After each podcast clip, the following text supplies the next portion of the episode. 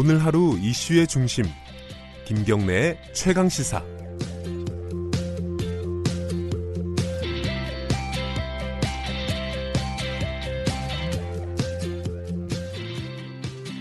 네, 김경래 최강 시사 함께하고 계십니다. 어, 3부 마지막에는요, 좀 재밌는 얘기 좀 해보겠습니다. 어, 대한민국 신뢰도 조사라는 걸 시사인에서 매년 하고 있죠.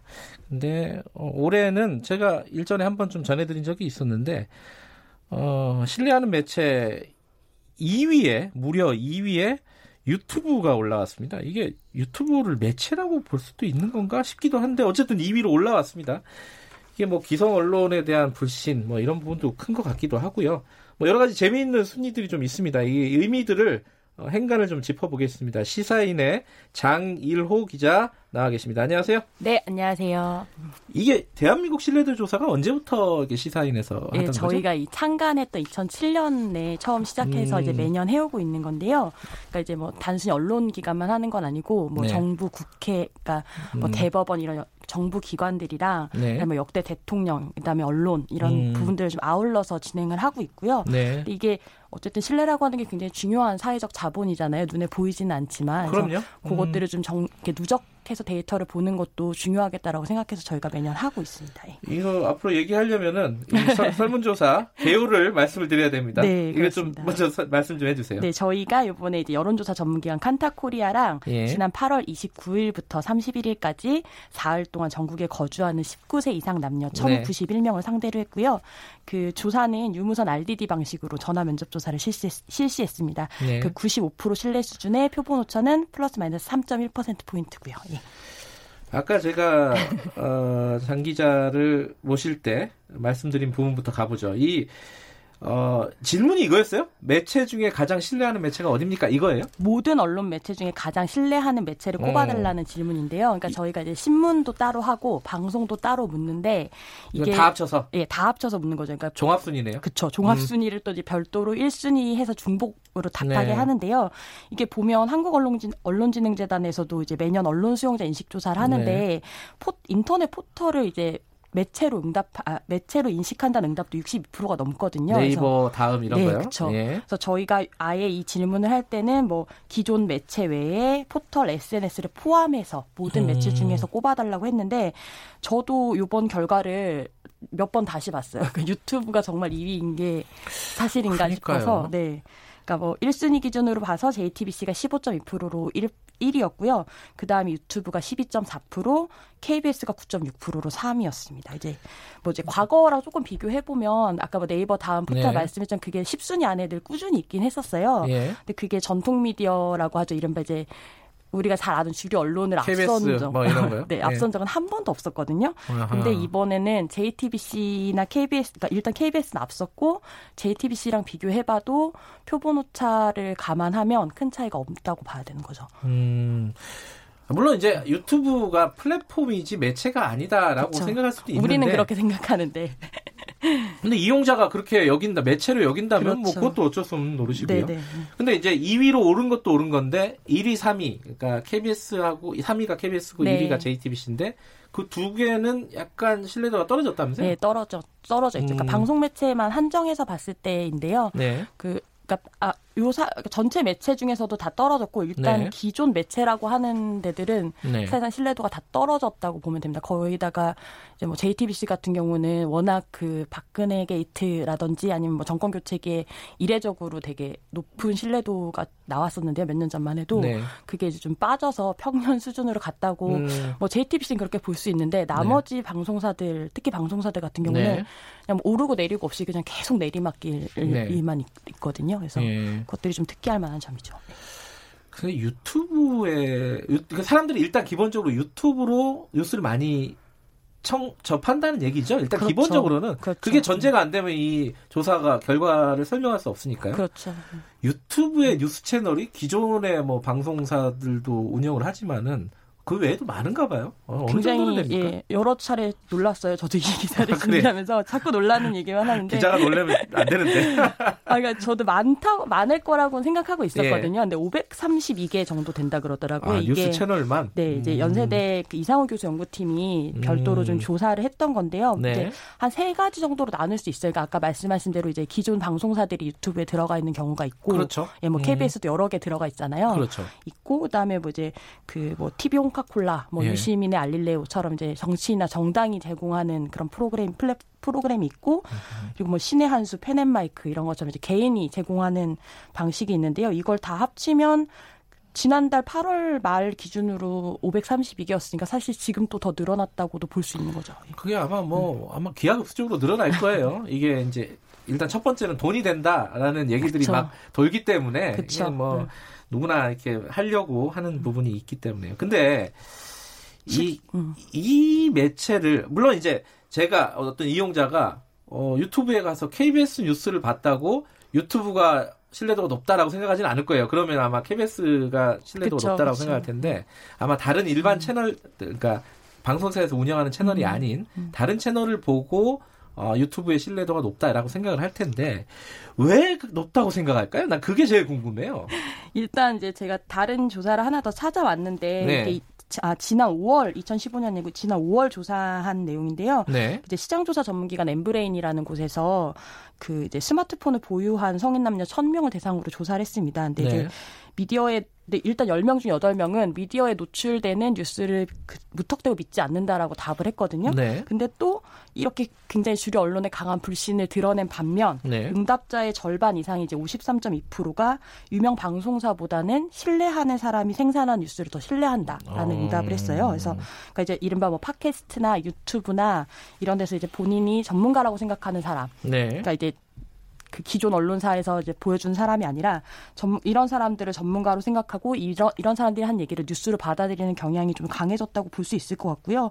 이제 전반적으로 어쨌든 뉴스 신뢰도 자체가 낮은 게 이런 왜 한참 또 팟캐스트가 열풍이었던 것처럼 그게 그러게요. 유튜브로 이어진 게 아닌가라는 생각이 듭니다. 예. 그러니까 이런 어떤 개인 채널이라든가 어떤 주류 미디어가 아닌 채널의 신뢰도를 느끼는 거는 기존 언론에 대한 불신에서 기인한 것이 크다. 뭐 이렇게 이거는 뭐 굉장히 쉽게 생각할 수 있는 부분이죠. 그리고 이게 최근 이제 연구들 보면 뉴스 이용 목적에 대한 얘기들이 되게 많이 나오는데요. 네. 그 이용 목적 자체가 좀 기존이랑 달랐다고 하더라고요. 옛날에는 이제 뉴스를 본다는 게 뭔가 객관적인 것들, 뭐 음. 정보를 얻기 위해서 이렇게 보는 거였다면 최근 같은 경우는 이제 뭐 자신의 생각이나 태도를 좀 유지하려는 게 음. 뉴스를 보는 주요 목적 중으로 이제 좀 그런 경향이 예전에 비해서 좀 강해졌다고 하더라고요. 아, 저도 이제 그 부분에 대해서 저도 기자고 책임이 있죠. 우리 모두 책임이 예, 있습니다. 장인으로 기자로 이 언론인으로서 이 부분 참 이게 난감한 부분인데, 그쵸. 근데 우려되는 부분이 있어요. 뭐냐면은 어, 유튜브라는 어떤 채널이 갖고 있는 독특한 특성이 있죠.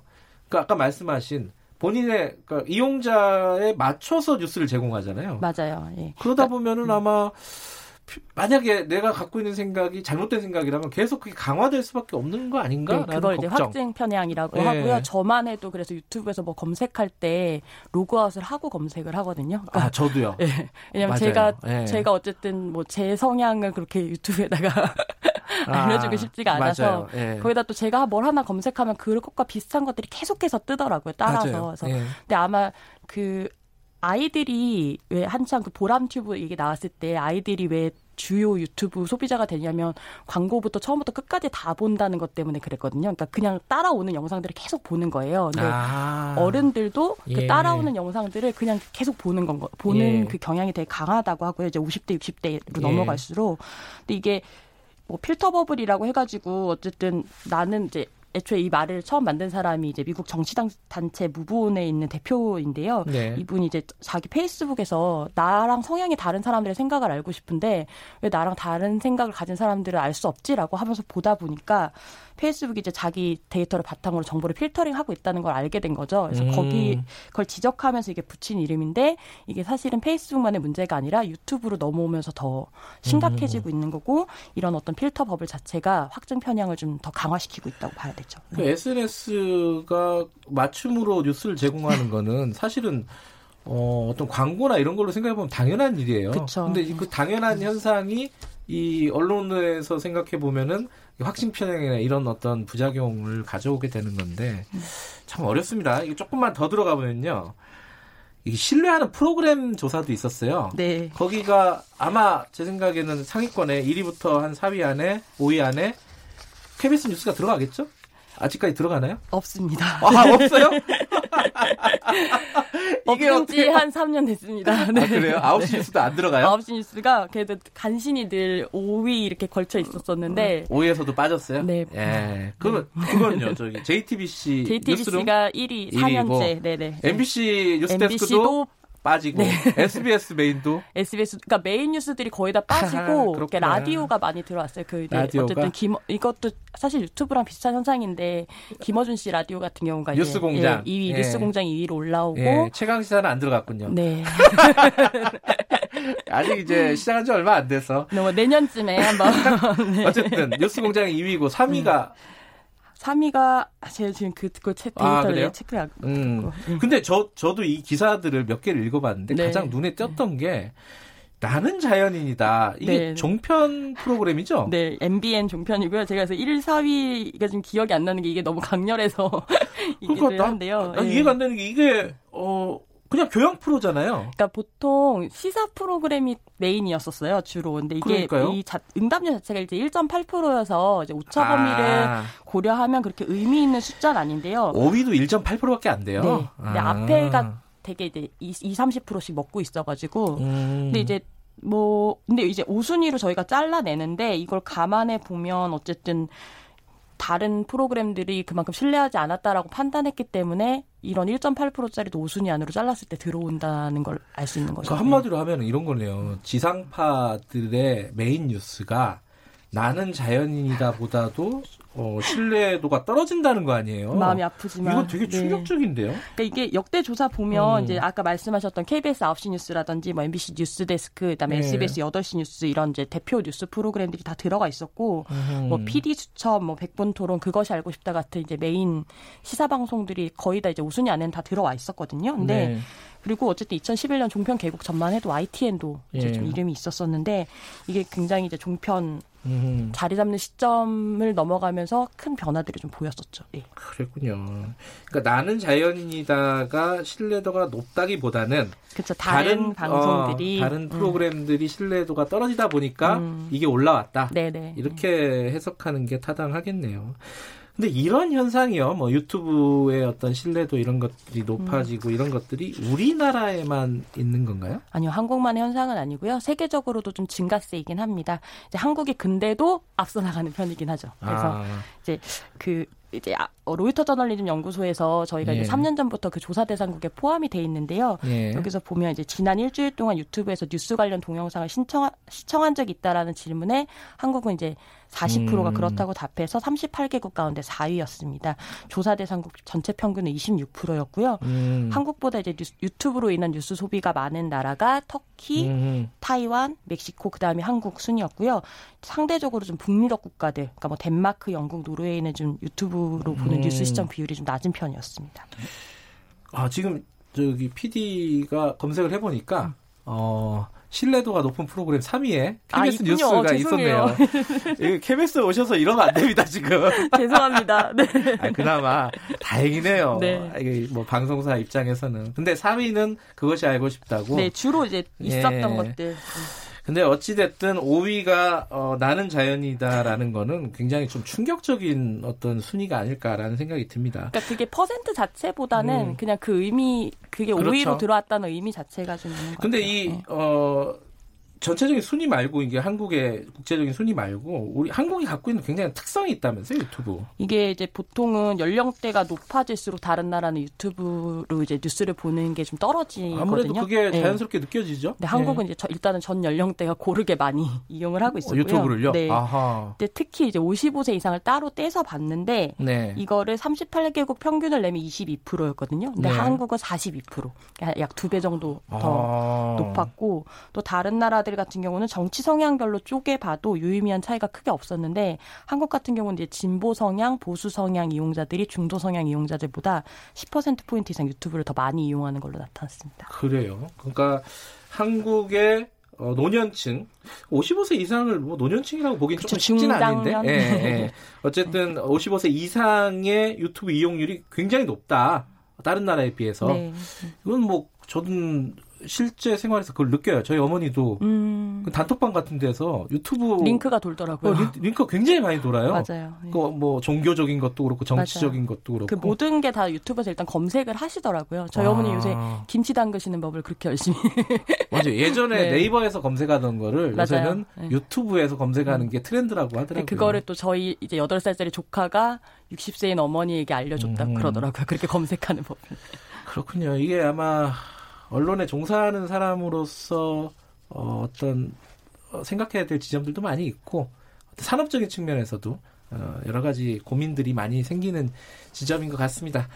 오늘 뭐 어, 그래도 KBS 9시 뉴스가 3위에 올랐다라는 죄송해요. 아닙니다. 이 네. 정정보도 요청 들어올 뻔 했습니다. 9시 뉴스에서 오늘 말씀 감사합니다. 네, 고맙습니다. 장희로 시사인 기자였고요. 어, 김경래 최강 시사 어, 오늘은 여기까지 하겠습니다. 저는 뉴스타파 기자 김경래였고요. 내일 아침 7시 25분 다시 돌아옵니다.